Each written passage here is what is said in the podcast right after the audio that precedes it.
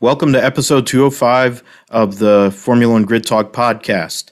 Today, the team will be here to preview all the talking points ahead of this weekend's Canadian Grand Prix. Hosting today will be myself, Philip Matthew of the Grip Strip podcast, and joining me today will be Mikhail Katia, a Formula One rider, uh- Adam Burns of the of the D N F one podcast. Hi, everyone. And Carl King of the Monkey Seat podcast. Hello. So we're coming off of the Azerbaijan Grand Prix yesterday, which uh, saw uh, Max Verstappen win yet again and uh, tie a couple of legends with twenty-five Formula One wins uh, in the process. Um, increase his points lead over his teammate Sergio Perez in the point standings at the expense of the Ferrari team and their customers, since five of the six Ferrari cars, powered cars in the race yesterday had issues of some sort, including pole sitter Charles Leclerc and Carlos Sainz. So leading into this weekend's Canadian Grand Prix, the momentum is all in the Uh, favor of Red Bull, in the um, hands of Max Verstappen trying to get another world championship. It was a good day for his uh, girlfriend's family, since of course he won, and his and her sister's driver Daniel Suarez also won his first career Cup Series race at Sonoma, California, in the NASCAR Cup Series. So um, great day for the P Ks, and they didn't have to run over anybody or wreck anybody to do it. So it was actually pretty convenient for them. Uh, Mikhail, we'll go with you first. In regards to Max Verstappen this weekend, it's not, uh, it's the first time in a few years since we've been at Montreal, of course. Um, and uh, it's been three years, and uh, it's not a track that uh, Max has won at yet, but all signs, based on the car and based on how Max is doing, uh, speaks to the high possibility that we may be watching uh, him win again this coming weekend. It may not happen in qualifying, but it'll probably happen in the race. Yeah, I mean, I was looking back at how he's he's fared in, in Montreal, you know, in, in twenty nineteen and twenty eighteen, and he hasn't really. I mean, he's had good results, a fifth and a fifth and a third. So being the better Red Bull driver both times. But yeah, I, I wonder if it is as strong of a track for Red Bull as as we're expecting now coming coming from Azerbaijan. Um, I don't know. I think he'll definitely still struggle to get a pole there. I uh, I would have my money on on Charles for that, more more likely. I think he he should. I would expect him to be maybe second, maybe third, depending on Perez. But overall, yeah, I'm I'm not maybe expecting him to be the favorite, at least. But I mean, of course, as we see this weekend, you know, you never know what's going to happen. So as long as he maybe gets a little bit of of, a, of an upper hand on Perez, I think he'll be well positioned to at least get solid points. And then I assume that, you know, when Ferrari eventually breaks down again, then he'll probably reap the benefit and win the race. So I don't think he's a clear pa- favorite, but you know, he'll be definitely second place, most likely. Yeah, it's something where he's never really been in a position per se to compete, because it has been Mercedes' uh, emphasis for the past however many years since the turbo hybrid era started. And it's a track where one particular driver has done very, very well in his career there, um, which we'll get into in a little bit. But you mentioned him, uh, Mikhail, in uh, regards to Sergio Perez. And Sergio right now is second in points. Uh, he has put himself uh, right in the conversation to possibly go and compete for a world championship. To be honest, we already know the what the discussion or what how that'll all work out. Winning Monaco was, um, was a huge uh, win, his biggest win of his career, Uh, for Sergio Perez. And but when you get into things, he is very consistent, and he has uh, put himself right in the mix. He's only twenty-one points behind his teammate, um, only one D N F this year, and uh, multiple podiums. Was it four podium finishes? No finishes outside of fourth um, in regular races. And so, in in that sense, uh, Adam, when we get into Sergio Perez, he's he's in the mix all the time, not just in the race, but where everybody knows his tire preservation is probably the best on the grid. But he has gotten around this qualifying to where he's doing better at times than Max Verstappen. And so it gives him an opportunity here in this spot at Montreal, a racetrack where they haven't been in three years, will be rough, um, relative, similar to what they had this past weekend at Azerbaijan. And who knows, maybe uh, Sergio Perez could go out there and and uh, follow his compatriot Daniel Suarez and get a victory this weekend at Montreal. Yeah, it's quite interesting with Checo because, you know, he is starting to become what Red Bull really needed in a number two driver. He's picking up results. He's getting the odd win. Most importantly, when his teammate Max Verstappen isn't able to get the victory, he's able to pick up the spoils and, more importantly, take points off his rivals. I think a lot of people would have been a little bit disappointed, particularly that radio call in Azerbaijan when Max had that overtake on Checo where they said no fighting. But I think the way the race was playing out, it seemed that Max was able to manage his pace and his tyres a lot better in that opening stint than Checo was. He looked like he was scampering away, and then he started to come back towards Leclerc and Verstappen before the pit stops came into force, that early uh, safety, early virtual safety car.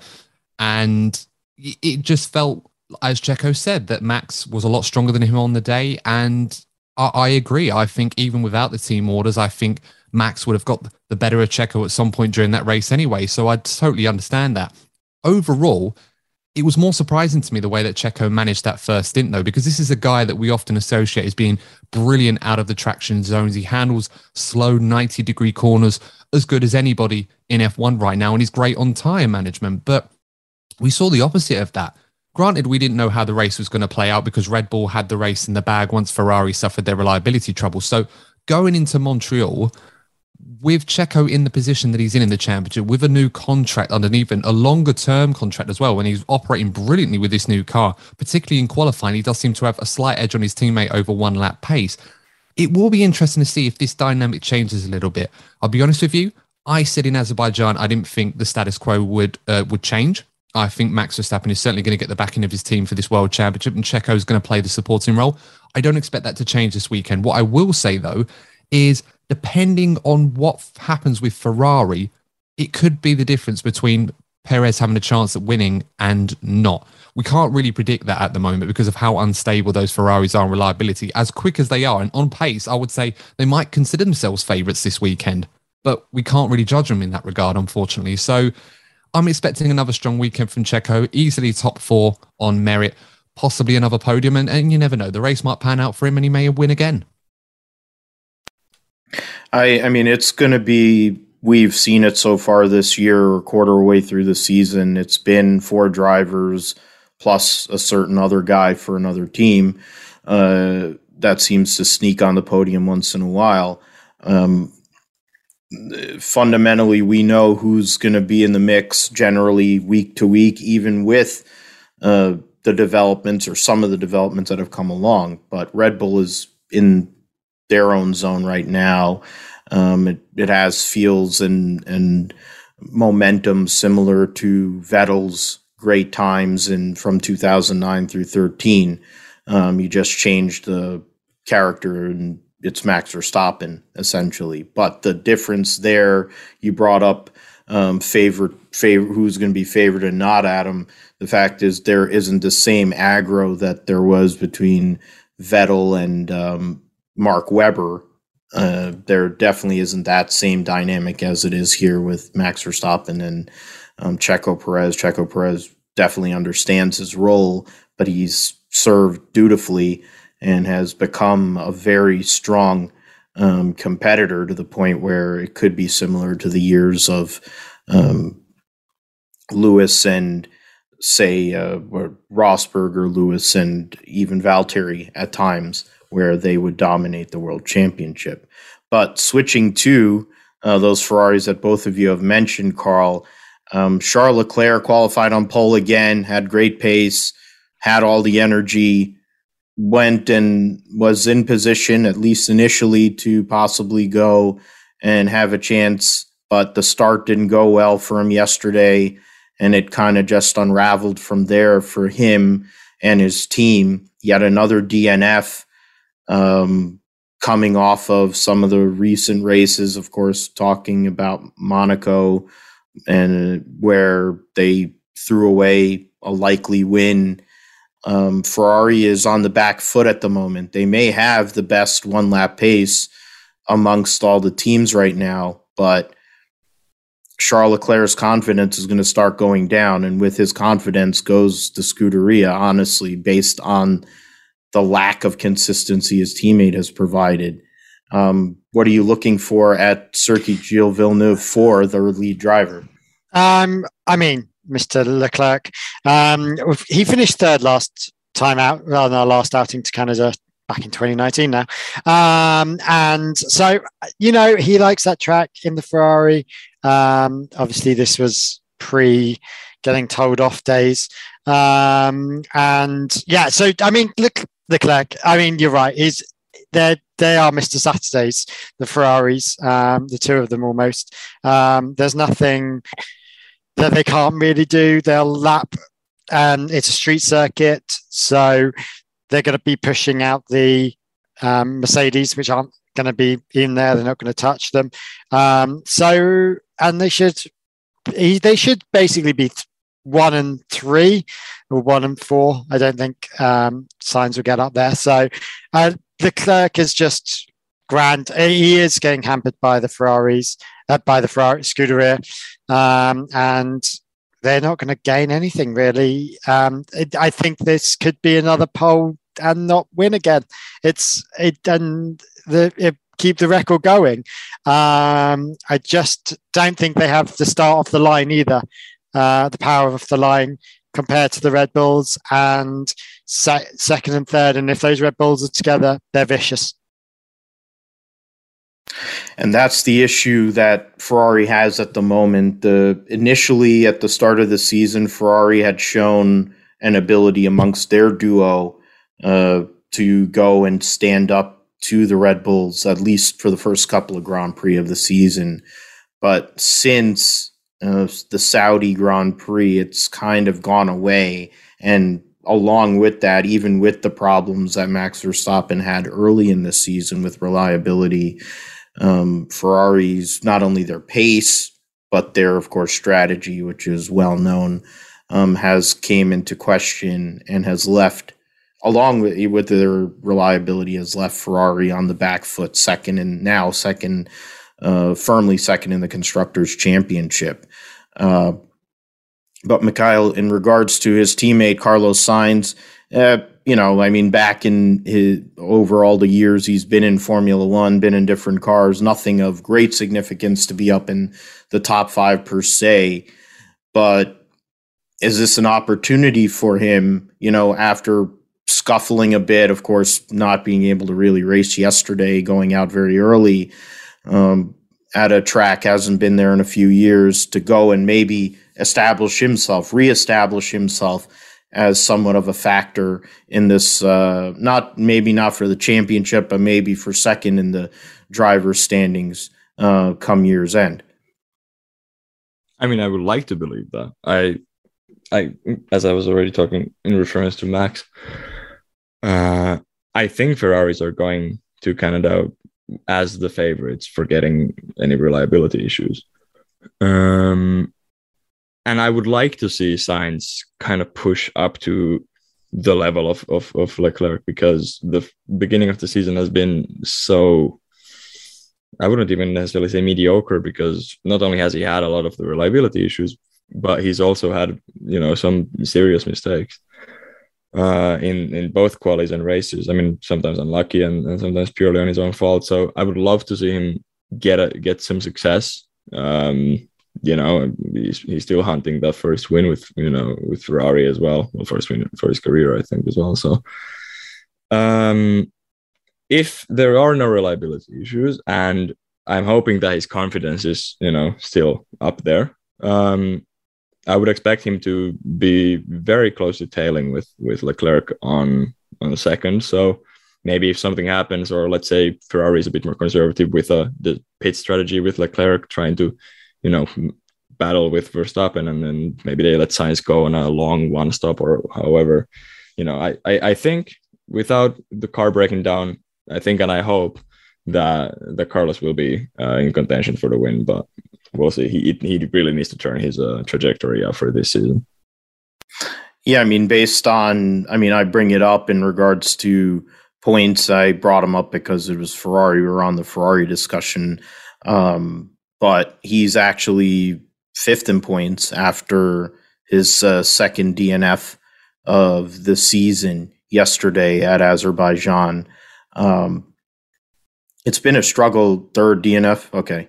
Yeah. So, I mean, it's, it's just uh, not been, considering what the initial pace was this year, and at times looking like he could qualify and pole, and generally in qualifying, setting that benchmark time in Q three and giving Charles Leclerc something to aim at, or Max Verstappen, and they've usually answered on the second run relative to Carlos Sainz for whatever reason. Um, his, pay, his pace and his performance has kind of gotten away from what got Carlos Sainz into the Ferrari in the first place, which is a shame.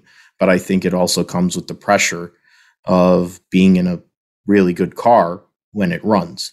Um, speaking of a car that runs, Um, albeit very roughly, um, is the Mercedes and a certain George Russell, who got yet another podium. There used to be a thing here on this show where um, our great host George would go and say that uh, George Russell will score points. And um, it used to be a thing for a long time. And then he started scoring points, and then he started getting a, he got a podium last year, and now he's in a Mercedes, and I think a lot of us were hoping it would be a little bit further up and they'd actually have a chance. But as it stands, they're the third best team in Formula One at the moment. And George Russell is outperforming his world championship winning teammate, uh, multiple podiums, Adam, and another solid performance relative to what the car is providing them. But I think it really speaks to what George has had to deal with over time in regards to quality of equipment, minus the obvious um, back issues and chiropractic visits and other doctors that he's going to have to see after this season because of all the damage that's being done to him. Uh, what are your thoughts on uh, George Russell for this weekend at Montreal, um, and for Mercedes as we lead into a certain other guy who's been known to win there a lot? Yeah, I mean, George Russell, for lack of a better way of putting it, is doing a sensational job. Um, considering that what he's got, uh, w- what he's got on him in terms of a car, and his consistency this season has been absolutely incredible. I think a lot of us were already preparing caveats in, you know, the form of it was going to be his first season in Mercedes. Of course, there was a lot of hype and potential for him. Some going as far as saying that he was the heir apparent to the throne that Sir Lewis Hamilton currently occupies in Mercedes and also F one by extension. But you know, despite all of that, George has excelled so far this season. As you said, he's not finished outside the top five in any Grand Prix this season. He's the only driver to have achieved that this season. It was his third podium in Baku. And the one amazing thing about what George Russell is doing this season is he's limiting the damage that Mercedes are suffering as a result of the issues that they have with the car, the obvious gulf in performance between themselves and the Ferraris and Red Bulls, who right now, reliability aside, are in a completely different league on performance to anybody else in the field. So despite all the issues that are going on at Mercedes, George Russell is maximizing the absolute most that he can and picking up the pieces. And for a lack of, as I said, for lack of a better way of putting it, he's doing a fantastic job. This weekend, obviously he's only raced there once before in F one. And this, as I said, back in twenty nineteen, he was in a completely different car back then, a completely different set of circumstances. So the expectation is going up and up and up with every race with George Russell. But right now we're seeing a guy that's got bags of talent, a very mature head, considering he has very young shoulders, although his back might be feeling a little bit older than it should owing to the porpoising of that Mercedes right now. But no matter what's being thrown at him, he is absolutely delivering and doing a great job. So I see no reason why that can't continue.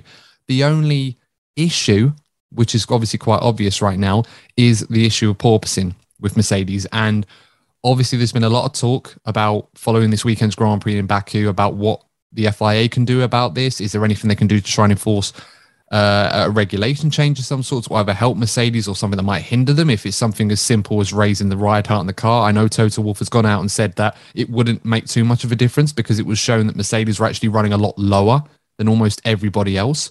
So it's something that people might have thought they could mitigate themselves rather than put their drivers through the pain barrier um, at the compromise of performance. So there's going to be a lot of fallout from this. I don't expect a short-term solution. So for now, hopefully we're going to go to a few more circuits where the track is a little, the track surface is a little bit more easier to drive on rather than the bumps that we saw at Baku and Monaco, for example, a bit more like what we saw at Barcelona, which Mercedes seems to handle a lot better.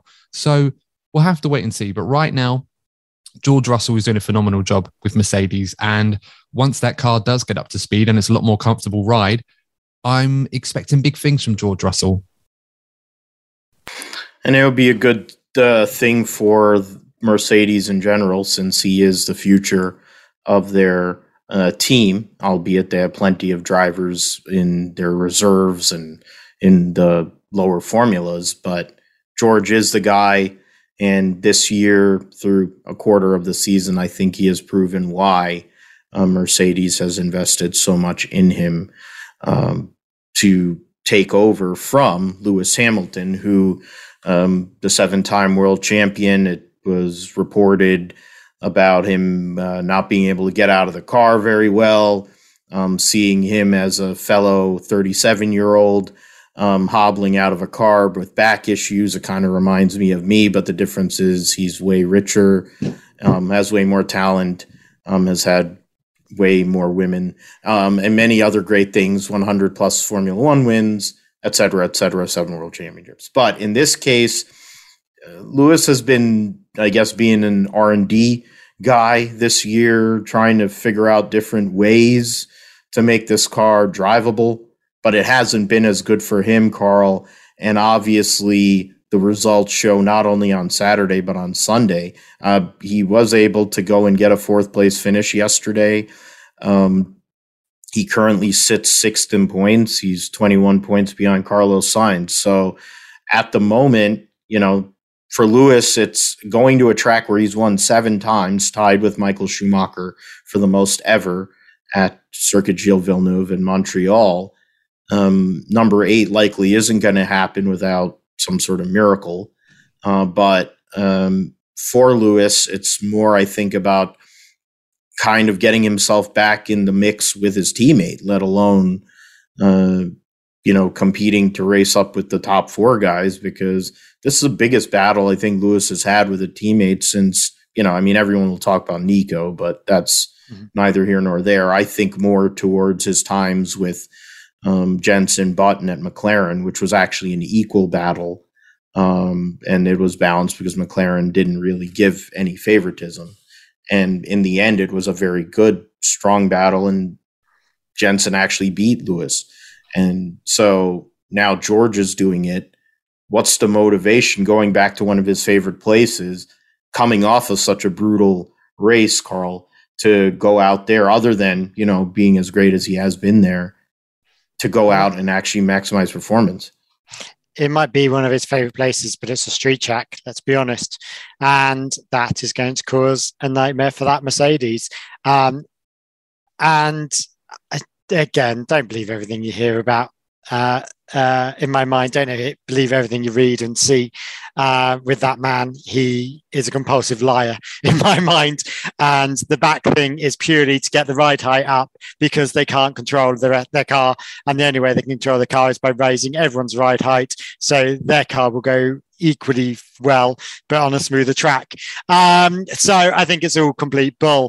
Um, I'm trying not to swear. Um, so, which uh, is hard for me. But uh, yeah, I don't know. I think that the, the Hamilton's not that bad. Let's be honest. He is, he's a consistent sixth in in reality, he's always in, he's always uh, apart from Imola, he's always been in the top ten. Um, and if averaging out, he is sixth. He's exactly where he should be, um, and he'll probably end up. I mean, he did well last week. Let's be honest. Had the Sainz and the Leclerc stayed in, um, he would have um, he would have been sixth. Uh, let's be honest, and the same with Russell, he would have been fifth. So let's not get too excited by that podium. Let's not get too excited. They are fifth and sixth. Um, he was about, though, saying that Hamilton uh, at Azerbaijan was about thirty seconds behind Russell, which was quite worrying and appalling. Um, I don't know if that's strategy almost. Um, Hamilton is going to have a tough year. Um, he's just got to grin and bear it. Um, that car is a crock of something, and he really has to grin and bear it this year. Um, he's going to have to grin and bear Montreal. If he gets a fourth, he's lucky. Um, but I'm expecting him to land in sixth, um, which is exactly where he should be at the moment. And that car needs to do one, basically. Uh, we said it from the very beginning, that car's all, it's a, just an engineering step too far. Yeah, they probably jumped the shark on that one. Uh, it reminds me of uh, the McLaren in oh nine when they had spent so much energy trying to win the world championship. And in turn, they did win the drivers' championship, not the constructors. But the next year, both themselves and Ferrari were on the back foot. Uh, this is where Mercedes is and essentially where everybody else is, minus the top two teams in um, the championship.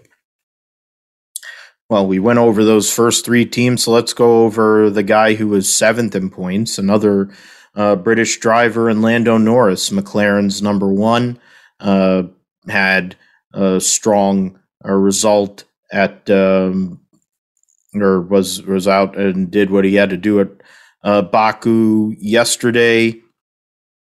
Uh, he finished ninth, so it wasn't as good as he probably wanted. Um relative, but they didn't have the pace this weekend, Mikhail, um, relative to other races this year. But Lando has been qualifying solidly, has been doing what he needs to do. And unlike his teammate, which uh, we'll get into a little later, um, has been more consistent. And that's what McLaren needs at the moment in regards to their battle, trying to possibly um, compete with, uh, say, Mercedes. Um, it's asking a lot. They're one hundred points, nearly one hundred points back. Um, they're essentially uh, in a pseudo battle with Alpine and Alfa Romeo.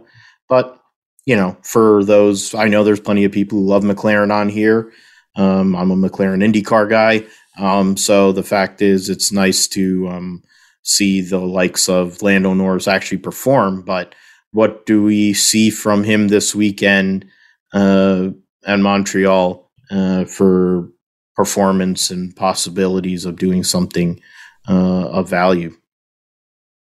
I mean, you know, he he's he's done well again in Baku, like you said. Um, I mean, considering the fact that he had tonsillitis a couple of weeks back, and him saying in interviews as well that he's close to fully recovered, but but not yet. So we can expect the trajectory to kind of keep going up. Um, I don't know. I mean. Baku was a, a decent race from McLaren. I mean, they were able to keep both cars close to each other, you know, getting on the points. Ricciardo just edging out, I guess, uh, on, on top of that driver battle. Um, one thing I was looking at also is the fact that Lando only has one race in, in Canada, and, and in twenty nineteen, he also uh, retired very early. So he doesn't actually have much experience because I don't, I don't believe the the smaller series go there, the junior series go there either. So that might be a, a tiny hindrance, I guess. It's very difficult to judge how, how well the car fits a track like Canada, I guess. So it's it's an interesting one. Also, I would say because Ricciardo has had relatively good success there in, in previous years, both with, with Renault and uh, Red Bull before that. So I would expect it to be uh, quite an interesting showing, at least within the team, to see if, if this could be one of those weekends that Ricciardo actually takes an upper hand on Lando. But again, Lando is, you know, still recovering. So we'll see. I'm, I'm expecting a, a decent result from McLaren, But again, I was expecting also from Baku, and an eighth and a ninth is okay, but it's not fantastic for, as you said, a team that's technically fighting for fourth in the in the teams championship or constructors. Yeah, and that's, I mean, right now their battle is kind of within themselves. Uh, Mercedes is in their own world, and so is McLaren. Um, in it's about consolidation and making the most of every weekend before they get to possible upgrades here uh, at the British Grand Prix in a few weeks' time. But um, we'll see what happens with Lando. He doesn't have a lot of experience there, and it, I mean, it takes a little time to figure a circuit out, and so we'll see how that goes, and it's probably way rougher than it was a few years ago. Um, someone who does have a lot of experience at at uh, Montreal is Valtteri Bottas, and it wasn't one of the best uh, results or performances out of the Alfa Romeo driver and team this week. Uh, this track definitely, or Baku didn't seem to suit uh, that car, and um, Valtteri Bottas struggled.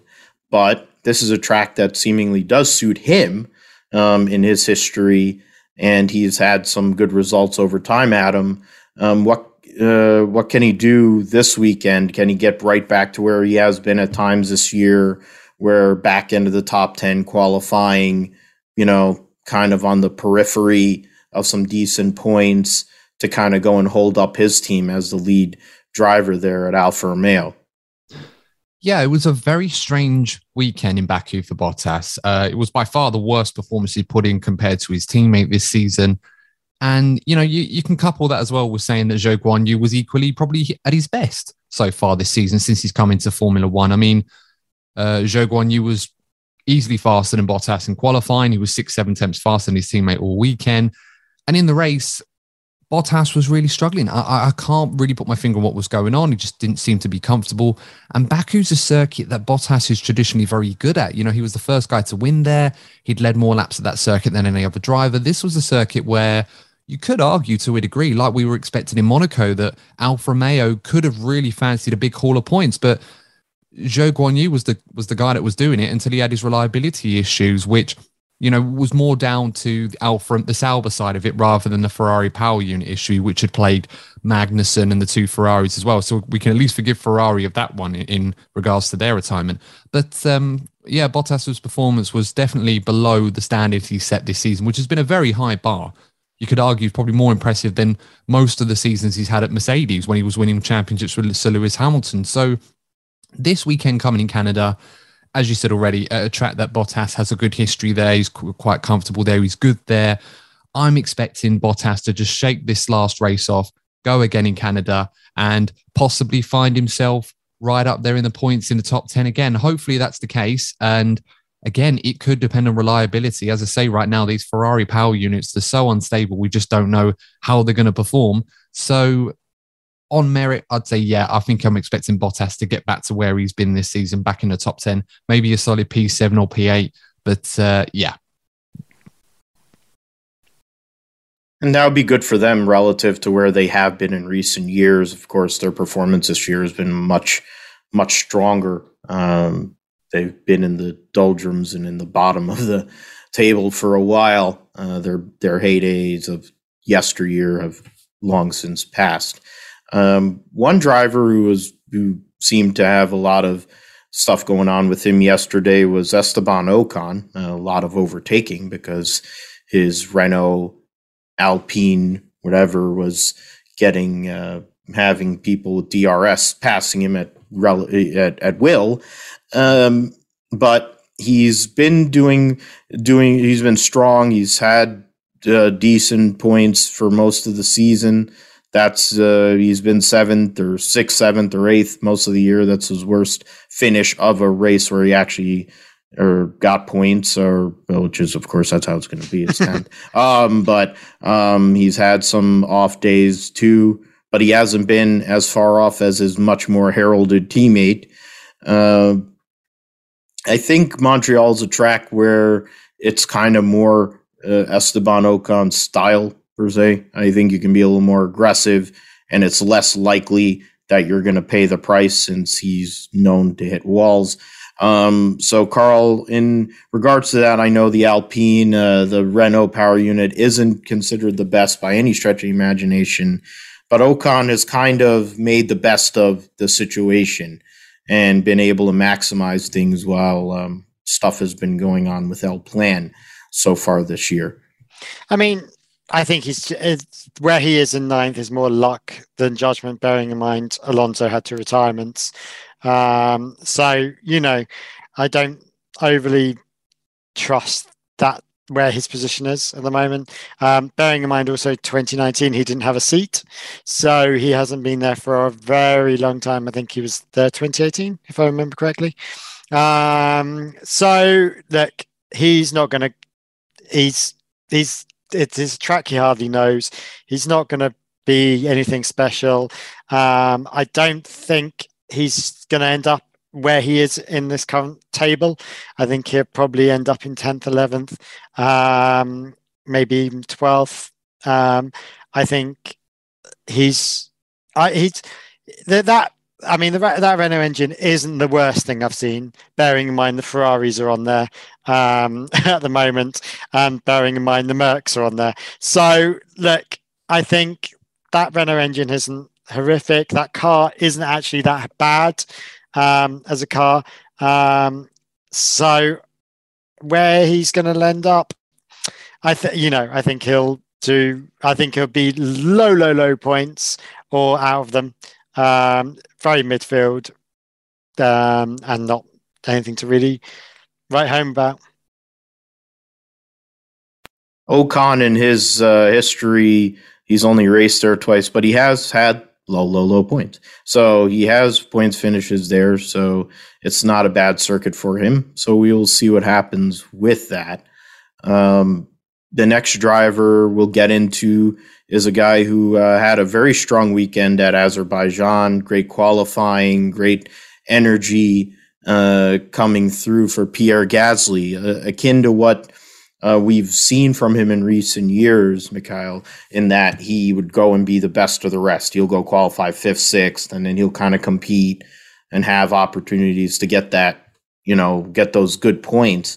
It's not been that way this year for the AlphaTauri team compared to, of course, their um, senior team. By, but last yesterday's race and last weekend was more indicative of what Pierre Gasly has been known for over recent times. And can they carry that energy here um, and positive uh, momentum?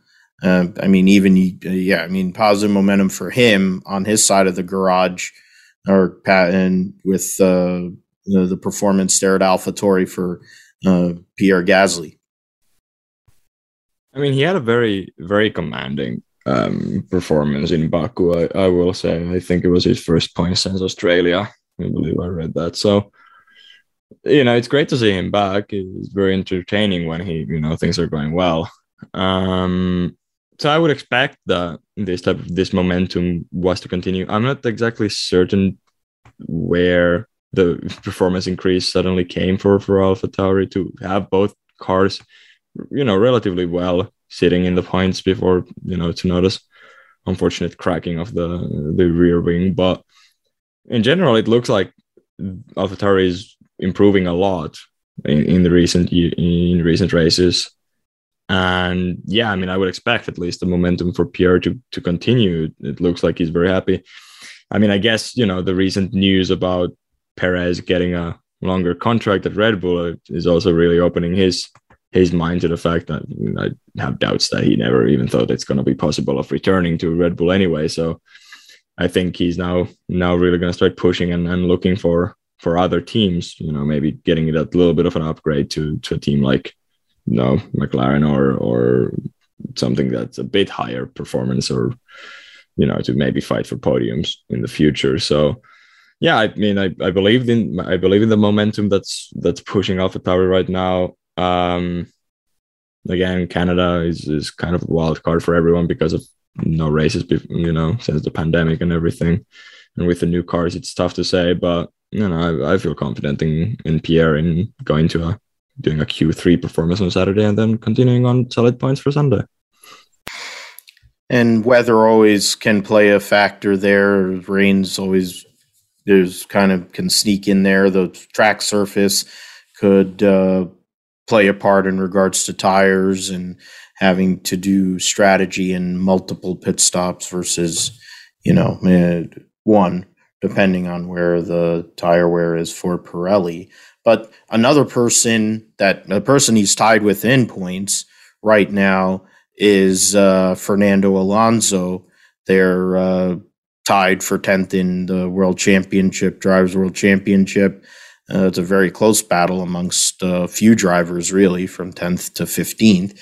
Um, Fernando Alonso, a former winner of the Canadian Grand Prix uh, way back when, uh, seven top tens and sixteen starts at Circuit Gilles Villeneuve, an average finish of eleven point six. So not his best circuit by any stretch of the imagination, coming off of a race yesterday at uh, Azerbaijan, which uh, saw Fernando Alonso finished seventh, um, four and a half seconds behind uh, his fellow world champion, uh, Sebastian Vettel, who we'll mention a little bit later.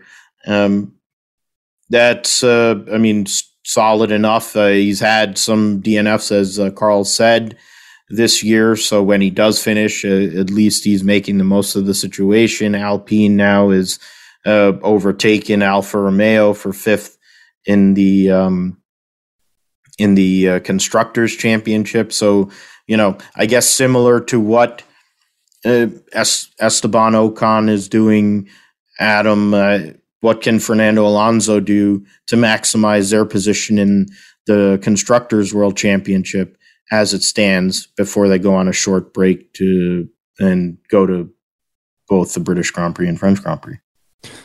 Well, ultimately, Alonso just needs a little bit more luck on a Sunday. I mean, yesterday in Baku, it was a much more Alonso performance that we were expecting. I mean, he's been driving relatively well. Ocon's been the driver picking up the points because he's been able to keep his nose clean, quite literally, and just, you know, be consistent and get the results. Whereas Alonso's been the one, more often than not, that's shown the real pace this season in that Alpine car. I mean, he's had some reliability issues, obviously that hydraulics issue that hampered him in Melbourne, where he could have qualified on the front row in that race. That would have been a big haul of points for Alpine that weekend, but obviously we, you know, we'll never know. Barcelona, who didn't have the best weekend um, because he got caught up in a few incidents. This weekend, um, sorry, in Baku, he was able to, you know, drive a solid race. They took the gamble with that skinny rear wing. Granted, they weren't overtaken by anybody, but they didn't exactly make many overtakes themselves. They basically inherited positions from reliability issues from the two Ferraris and, of course, Yuki Tsunoda with half a rear wing. So it was another good performance, another solid drive from Alonso. Seems to be really in the mix at the moment and doing what he needs to do to get some points. He just needs to get more of those big results on the board, hopefully with a bit more fortune, and that will continue. So Um, I'm kind of expecting more of the same this weekend for Alpine. I think that both of them are going to be solidly in the top ten. I think they're good. Uh, that they seem to be enjoying themselves in this car right now. It's going from strength to strength. So absolutely no reason why Alonso, um, as young as he is now, the most uh, the driver with the longest career span in Formula One, overtaking Michael Schumacher last weekend. So there's absolutely no reason why he can't do it again this weekend in Montreal. A track, as you've already said, brings happy memories to him uh, many years ago in the past. So yeah, another good performance I'm expecting from Alonso and Alpine. And they're building up towards, of course, their home Grand Prix in a few weeks' time. They want to go and and their home base, in a sense, in the next two, their home base and their home Grand Prix in the next two uh, races. So it will uh, trying to go and build positive momentum as we get towards the summer break for Alpine in their battle for fifth, maybe trying to go and make something happen and move up Uh, and battle McLaren uh, for fourth in the Constructors, if possible. But we will see about that. Um, in regards to the um, next driver in the standings, I is uh, Kevin Magnussen for Haas. Uh, the Haas team did not have their uh, greatest performance uh, this past weekend. It has been uh very uh, lean period for the American team here in recent Grand Prix, Carl. um, the initial momentum that they had with their car and the pace they had with Kevin Magnussen especially um, hauled them a few points, which was solid considering where they were last year with Egghead. Um, but now the reality is setting in. Uh, developments have been made, and some of these other teams are making moves forward, but the Haas team is starting to fall back. Um, essentially a, a pseudo home event for the team, not the absolute home event, but um, North American race, um, plenty of Haas C N C machines used all over the world, but uh, especially in North and South America. Can Um, Kevin Magnussen, I, I think it's a circuit that suits him very well, but will the car and team help him out in that sense to give himself a chance, or will it just be kind of the continued pattern that we've seen in recent weeks? Oh, Haas are just doing Haas things, gone back to the old style of Haas, and here we are. Um, you know, we're, we're the highest they got is, what, sixteenth in the last four races? Oh no, Mick got fourteenth, sorry. Um, and Magnussen, Magnussen started strong. To be honest, can you imagine what Haas would be like if they had a ton of cash? Um, because they obviously start strong. And if they have the R and D and the development, they've got the ideas there. They just go, they slip off because they can't upgrade. They can't, they don't upgrade. They don't, they're not, they don't have that R and D that the other teams seem to have. But they obviously have a very clever amount of people at Haas that can work very early on and when it during the summer season, but as soon as they get out on that race uh, on that track, they're sat there as a golden goose doing sweet tilly po. Um, so look, they they it'd be retirement. Max be fourteenth, fifteenth if they're very lucky. Um, it doesn't. Uh, here I got seventeenth last time on our last outing here, so I'm expecting the same. Haas being Haas.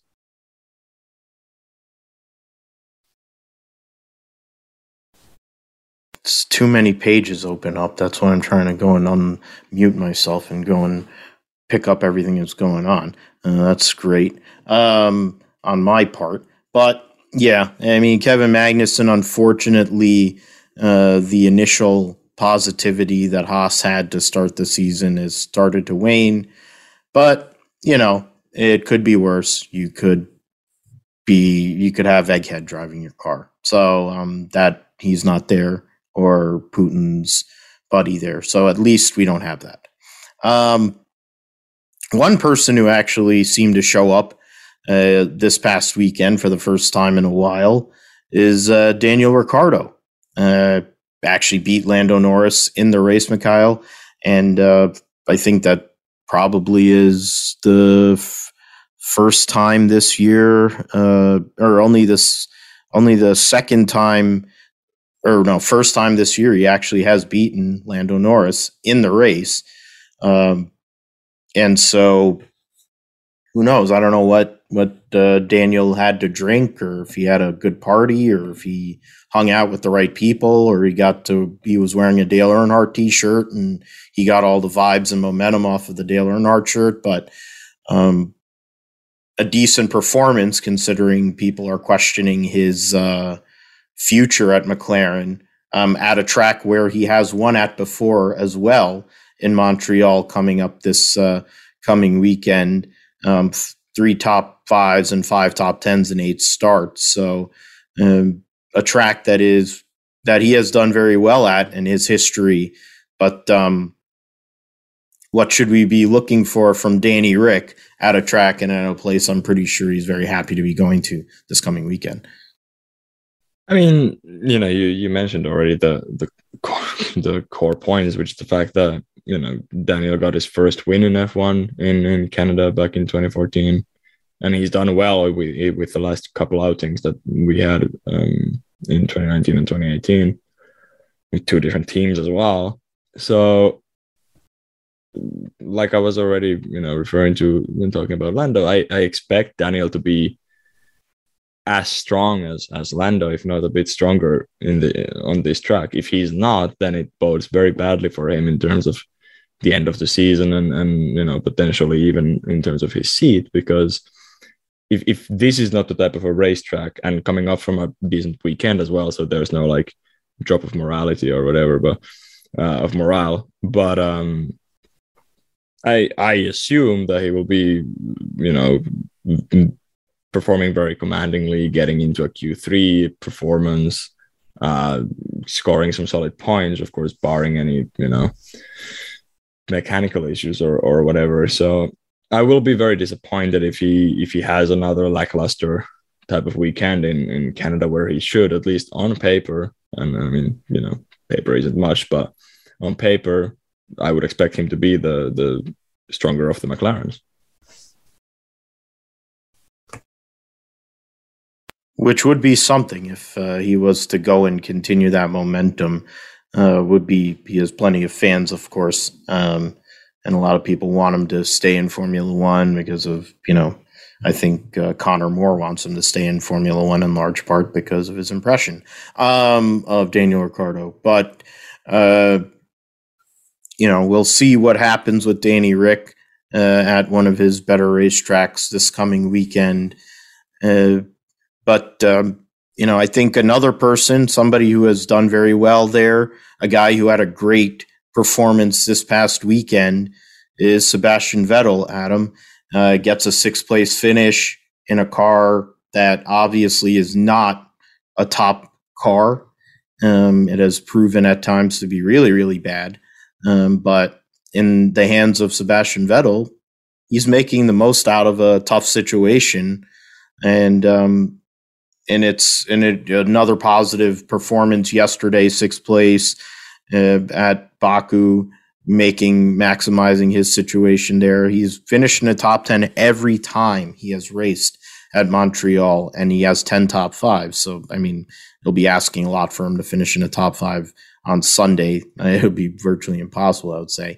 But um, he has two wins there. He's done great there in previous races with Ferrari and with Red Bull, of course. But, I mean, the momentum is all there for him, for Sebastian Vettel, um, to go and kind of keep it going here, going to Montreal this weekend to kind of hold up the Aston Martin flag relative to their other driver. Yeah, absolutely. I mean, what's not to like about what's going on with Seb Vettel right now? It's really, really wholesome stuff to see Seb starting to drive really well again, probably the best that he's driven for quite a number of years now uh, in this recent patch of form that he's in. And, you know, we talked about how he did in Baku, you know, he P six, which was a great result, all ends up, you know, he qualified well also. We were expecting him to go well there. And it could have been even more if it wasn't for the mistake he made trying to overtake Esteban Ocon, where, and, and I don't think I'm underselling this as well, where we saw one of the most brilliant pieces of recovery driving I think I've ever seen, really. The way he just spun that car around um, at the escape road and managed to get himself back on the road, where he didn't only lost about six or seven seconds. All right, it was a couple of places, but he still managed to recover at least one of them with Tsunoda. So I think it's just brilliant seeing what Seb Vettel was doing right now. Um, and I'm hoping that that continues. I really do. And I think Aston Martin are really enjoying this right now because they have obviously got a lot of responsibility to try and decide what they want to do going forward. Do they want to continue with this sort of Sebastian Vettel project? Can they convince him to stay for another couple of seasons? I'm not sure. There's a lot of options right now. The car seems to be getting better. How much of it is based off the current Red Bull? We don't know. Of course, that one's gone a little bit quiet for now, probably because the car isn't at the top of the midfield, but we'll wait and see if that has any legs later on. But it's starting to, you know, the progress is, is there for Aston Martin, at least in Vettel's hands right now. And hopefully this weekend at a circuit, which I'm sure Aston Martin will want to do well, bearing in mind it's the home Grand Prix for uh, Lawrence Stroll and his son Lance, who has the safest seat in the sport right now, who obviously needs a good weekend himself. And when we're coming up to the Wall of Champions, that's not a good sign um, by Lance's recent uh, credentials at the moment. So hopefully for Vettel, he can go well next weekend, continue this form that he's been going through, another street circuit where he tends to excel. So why not? Let's, let's keep this run going.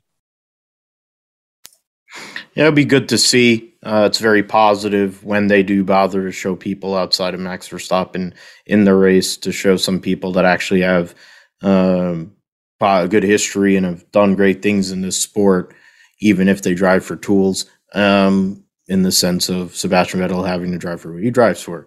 Um, on the flip side of that, in regards to the experience factor, somebody who has never driven at Montreal, uh, who until this weekend will be Yuki Tsunoda, Carl. And of course, it's, you know, it's Yuki. You never know what you're going to get from him. It's almost like playing Yahtzee.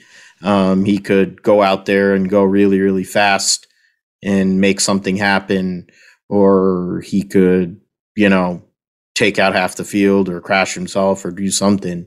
Um, it's part of what makes Yuki Tsunoda so interesting. And he's a good kid, and he gets a little snarky at times, and he has his moments, but I think he has to respond after what Pierre Gasly did uh, yesterday. Um, and um, what will that response mean? Will that mean he goes and does something, or will that mean he goes and bins it this weekend?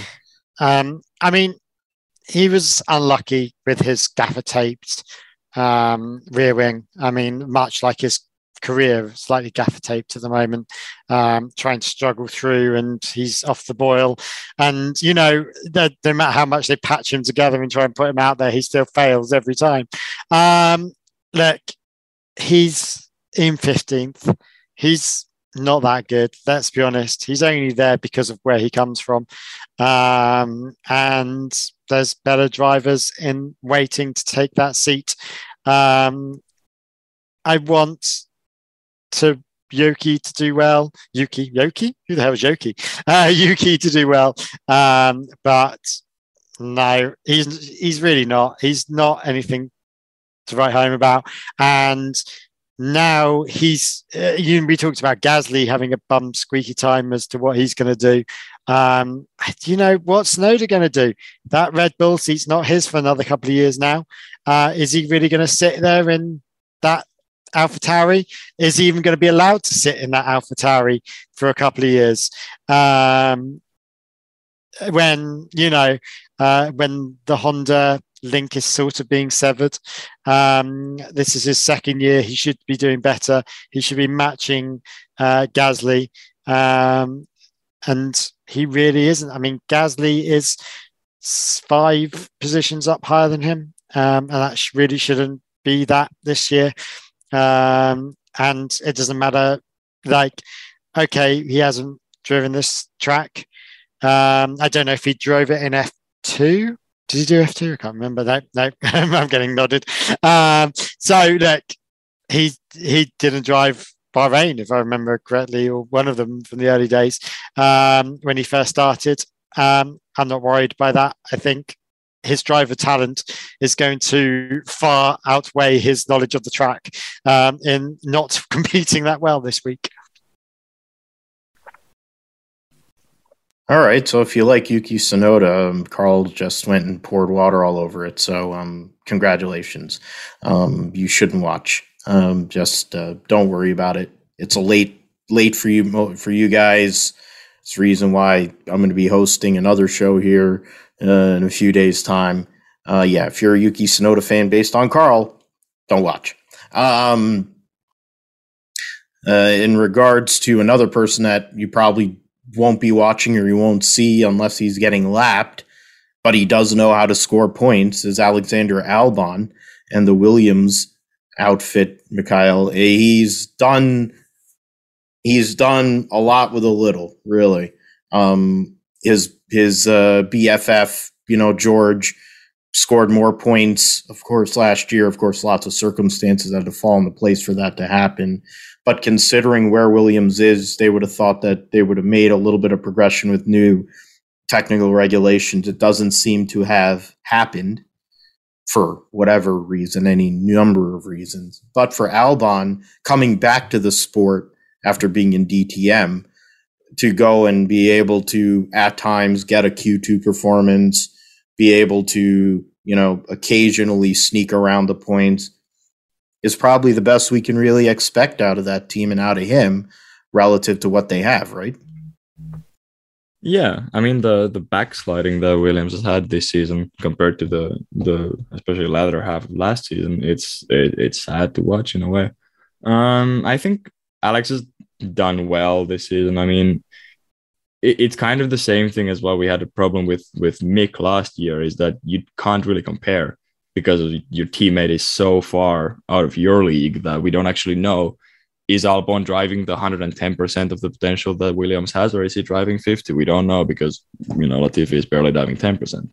So it's it's it's tough to say. I I don't think, you know, Canada is going to be a spectacular outing for Williams. I don't expect either one of them make out of make it out of Q one. Uh, yeah, it's it's tough to put anything else on there, really. I don't expect there to be points unless there is a lot of carnage in front, or maybe a, a freaky weather accident, of course. But without something like that happening, I think, you know, the P sixteen he's on in the standings is the highest that he can make. It's Williams is still by far the worst car, even though the Haas and, and Aston Martin sometimes fall back back there as well. But it's it's you know, you can confidently assume that they're not going to make it past Q one on Saturday, for example. So it's not looking too positive, but it is what it is. Yeah, it's unfortunate that Williams has gone down that uh, well. Uh, it's been uh, deep. It's getting deeper and deeper as the years go by for them since their their relevance and their great days of the eighties and nineties.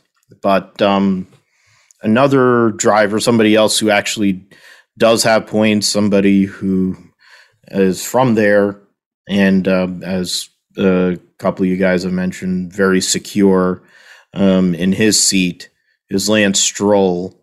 Um, he uh, continues to show his um, amazing progression after many years in Formula One, by showing his ability to um, hit walls at a at a very consistent pace, and um, use his dad's money um, in in very frivolous ways. Adam, um, his teammate finished sixth.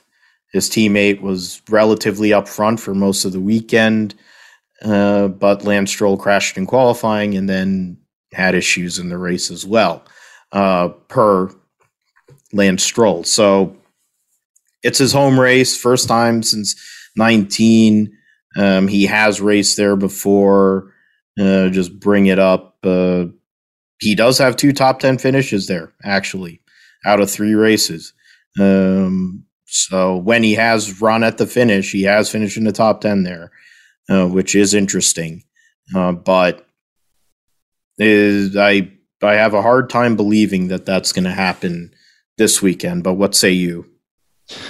Well, a home race is a home race. And as Nigel Mansell once said, a home race can be worth almost up to a second a lap round there. Not quite sure Lance Stroll is going to be able to find that much. Uh, I'm not sure anybody's going to be able to find a second a lap at the moment uh, with these current cars. But, you know, you, you got to say that on street circuits, Lance Stroll does struggle very well, in particular with the fact that you can't really make errors. You know, Canada's not often seen as a street circuit by nature, but it, it certainly is. And it does have that risk element to it where if you make a mistake, you end up in a barrier or you end up off the circuit. And, you know, Lance, yeah, despite, you know, despite the top ten finishes that he's had, it's a circuit that can be a little bit hit and miss with him. Of course, he had that incident. What was it with, uh, with one of the Toros? I think it was Carlos. Was it Carlos Sainz a couple of years ago where, where he went in, where they collided together and went in the walls? It might be him or Kvyat, one of the two. But, you know, long story short, it's a weekend where, you know, it's a perfect opportunity for Lance Stroll to get back on form again. And he's been very hit and miss this season. You know, we're, it's very easy for us to praise Vettel. And in a way, it can make someone like Lance look worse than he actually is. He's a driver that on his day can be a very good, solid driver. We just haven't seen many of those days this season. So this weekend, you know, he'll put it to the back of his mind. He's a confident lad, and I'm sure he'll go into this weekend hoping to put on a show for the home crowd. They'll certainly be hoping he will, because he's the best hope that they've got for a reason, uh, you know, a home decent result. So, you know, he's going to want to go out there and impress, and, you know, hopefully for his sake he does. But if you ask me to put money on it, I probably wouldn't. I'd be backing his teammate to get the better result for Aston Martin this weekend, but you never know. Lance may surprise us and put together one of his more sublime performances that he's done in the past a few times.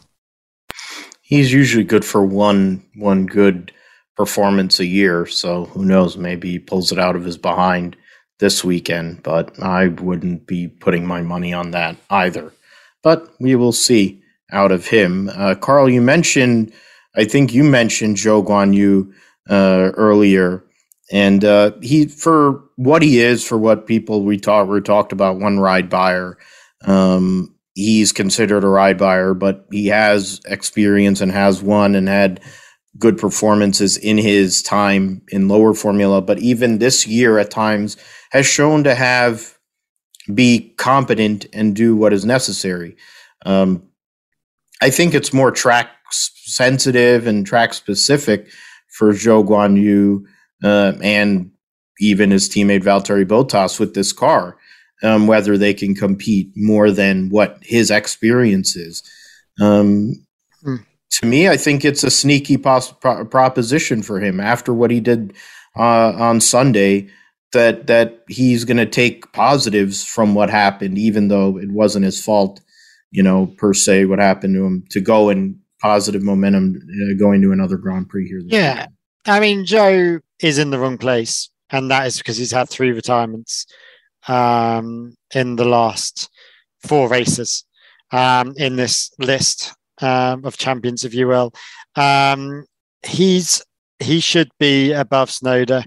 In my mind, um, he is a, let's be honest, this is his rookie year as well. Again, I don't know if he's driven this track um, in lower formulas, but um, he certainly um, hasn't driven it in a Formula One car. So look, he's a rookie. I gave Yuki a year um, and I've got to give um, Zhou a year um, to really find his feet. And to be fair, that car's not, he's had four retirements in uh, three retirements in four um and I just feel like he's had a lot of bad luck um and he was doing so well at Azerbaijan. um I think he has promise. I think he is a midfield player. um I don't think he's world champion ever, but he is a midfield player, um and I do feel sorry for him, but he's certainly better than the other three Egypts that are above him. And he's better than the guys that are behind him, uh, in, in in certain ways too. Uh, one of those in particular is Mick Schumacher, Mikhail. Um, his father has won seven times at this racetrack, tied with Sir Lewis Hamilton. But Mick's year this year, unlike his previous trajectory in lower formulas, where that second year he takes a big step up in performance, it has not. It has not happened yet. Maybe it might. I don't know. I have a hard time believing it will in that particular car. Um, but un- what do what do we see here? It's been, I mean, the street tracks definitely don't seem to suit Mick very well. Um, they usually end up with um, uh, the car in a in in a cardboard box. Um, this track is pseudo street, pseudo permanent. I mean, I, I guess you can get really crazy and get real aggressive and say like he'll pull he'll pull it out like his dad has at times in his legendary career, or he'll just fall out of Q one like uh, they did this weekend. Yeah, I mean, I, I, I definitely fall in that second bucket. I don't think it's going to be that uh, amazing of a, of a weekend for for Mick or for Haas in general, but especially for Mick. Um. It's it's it's tough. I mean, he was doing fine, and I believe in Miami, he was almost, you know, almost fighting for points. At least if he wasn't on points when he crashed with Vettel. So after that, I mean, it's it, you know, it hasn't been really, you know, anything spectacular for the last couple of races, and now again, uh, like you said already, type of kind of a street circuit. Yeah, it's it's tough. It's really tough because, you know, last season he was looking fine, but again, you know, no real teammate to compare to. This season he has Magnussen, who's come from a gap year or of, of some time. So, and he's already, you know, miles ahead of Mick. So it's it's it's worrying because it doesn't look like he's really making progress either. Um, I don't expect anything to happen next in, in Canada, but from that onwards, if, you know, if this summer doesn't see a, a good, you know, decent increase in his performance, I don't know. It's it it it it, it sounds awful to to say that, you know, a Schumacher name would, you know, leave F one not on their own terms, but at some point, you know, if, if this season doesn't start end in a in a high note, then next season better be fantastic for him.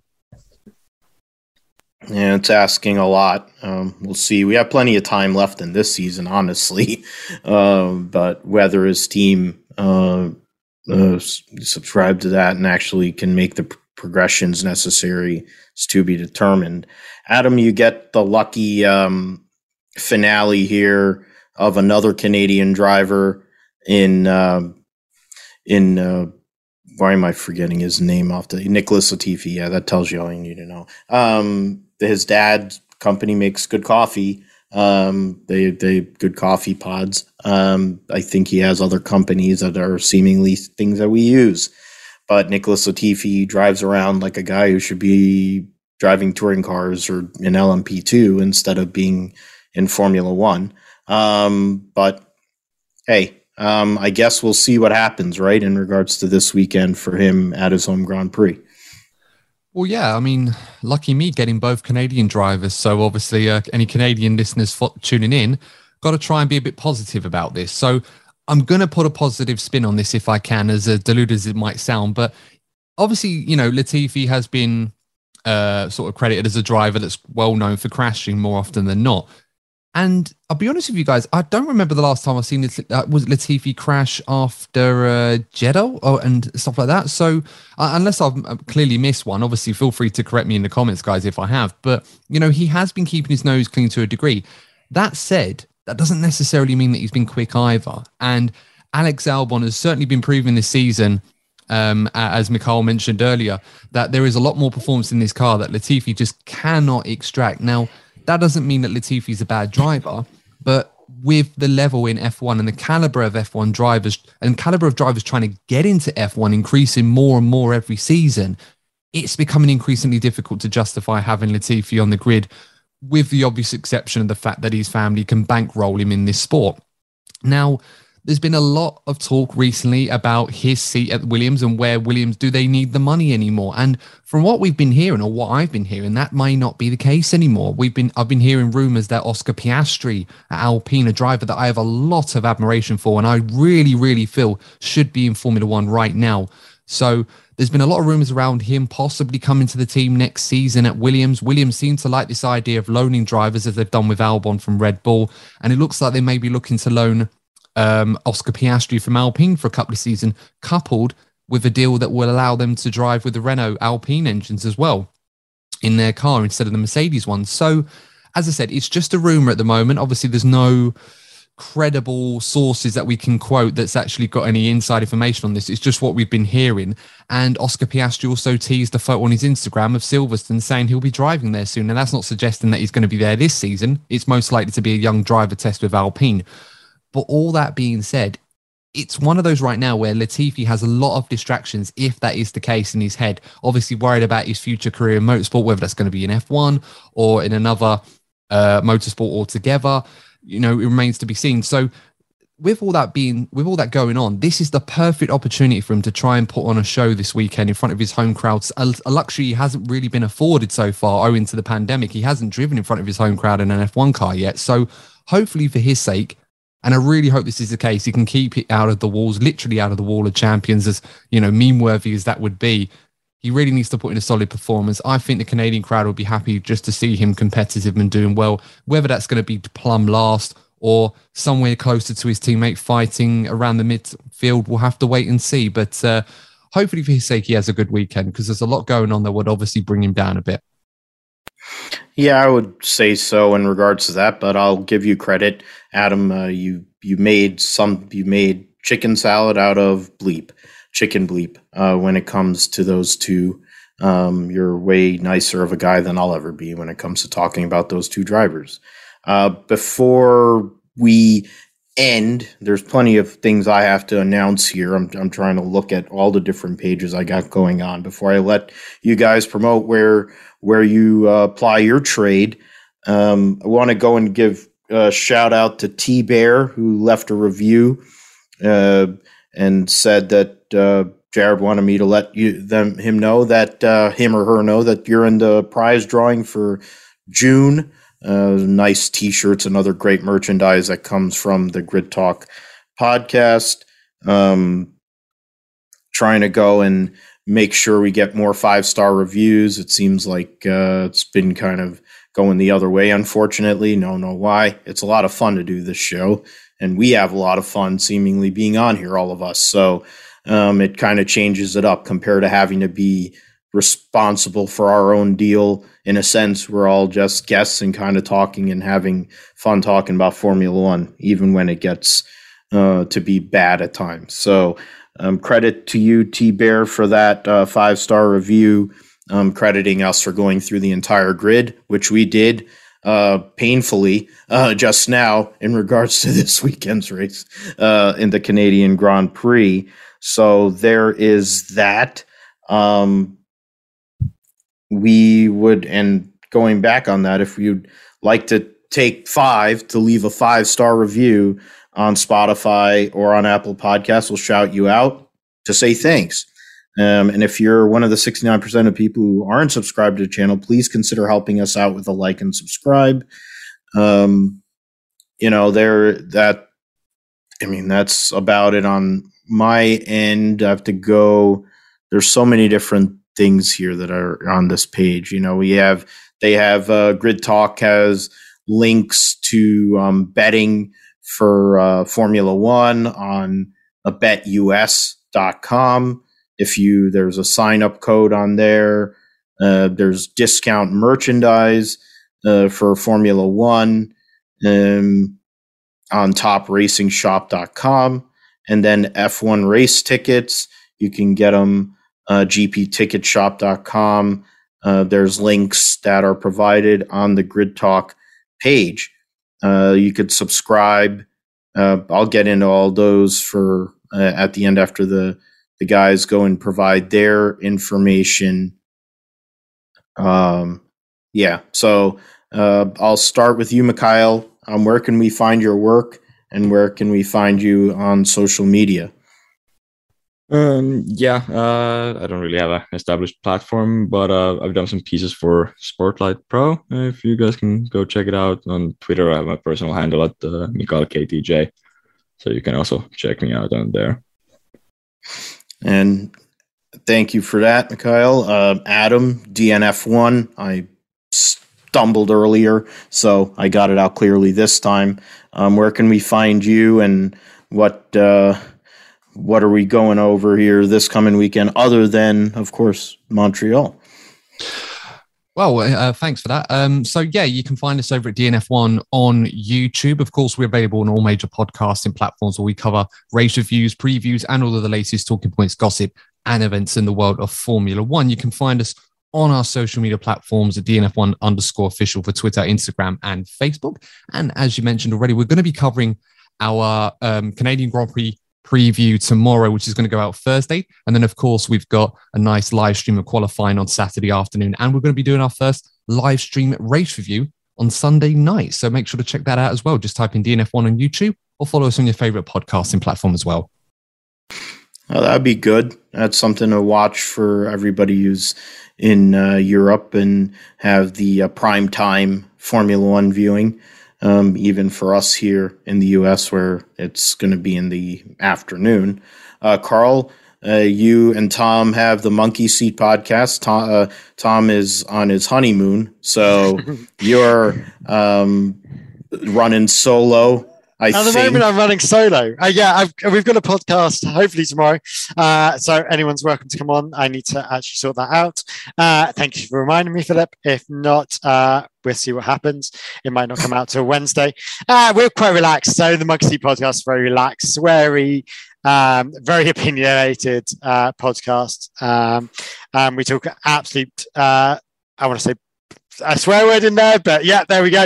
Um, and we have a lot of fun. Uh, we don't take ourselves too seriously. We're not there to make friends, and we just have a bit of a laugh. It's two best mates having a chat, except my best mate's in on his honeymoon, uh, sending me pictures of his two veranda um, hotel, uh, because why wouldn't you in Mauritius, I think it is. Anyway, he's enjoying himself. So I'm um, going solo for the next two weeks. Um, but my real wife is coming on next week, so we'll see what happens with that one. So that's awesome. Great news. Hopefully we will have a Monkey Seat podcast this week. Um, follow them on all social media platforms and where you find podcasts, of course. You can find them anywhere. Thanks for fitting for, in that one, Phil. Yeah, um, go about that. Yeah, the uh, for me, I seem to forget a lot of things, but then it usually involves how much social lubrication I've had by that point of the evening. Uh, the Grip Strip podcast is wherever you uh, can find podcasts, and we're also on YouTube. We have the Grip Strip podcast YouTube page, um, at Grip Strip Pod on Twitter. I'm at Philip G. Matthew on Twitter, and my co-host Josh Huffine is J P Huffine on Twitter, and his uh, Twitch stream is U Sailor two. He won an iRacing Indy five hundred a few weeks ago, uh, so he is pretty good at what he does. Um, before we go today, let's uh, get into the Formula One Grid Talk podcast. You can find us on YouTube, Spotify, Apple Podcast, Amazon, Pandora, uh, the Facebook uh, dot com slash F one Chronicle official. The Twitter page is at F one Chronicle, and then they're on Tumblr as well, f one chronicle dot tumblr dot com. Uh, the Grid Talk store, you can take the podcast with you, the range of champion shirts and hoodies, plus we have caps, beanies to protect your head too. Or if you're at a golf event, you probably need a helmet. Um, Grid Talk is also on Amazon. Partner with Amazon, give you a free trial of Audible Plus so you can start listening to thousands of podcasts, audiobooks, and Audible originals. If you're an Audible Plus member, you can try Audible Premium Plus free for one month. Um, and you can also give a gift of Audible Premium Plus uh, membership with the offer that they have on a link. If you enjoyed this episode of Grid Talk, please consider supporting the Patreon uh, for just a dollar a week so we can get better microphones, cameras, lighting, and maybe a cheeky pint after recording. Okay, that's a good line there. Um, that's something I'll do. Um, or you can join our Patreon, as, and they say that join a Patreon right there. So thank you so much for um, listening or watching. Uh, I saw some people on the pay YouTube feed, so thank you for that. And we will be back later this week with a qualifying, post-qualifying show for the Canadian Grand Prix and a post-race show for the Canadian Grand Prix that I'll be hosting then as well. So thanks, gentlemen, for uh, coming on this evening. Yeah, thank you. And thank you all See for... You uh, We're for uh, listening to the Grid Talk podcast. We'll see you later this week.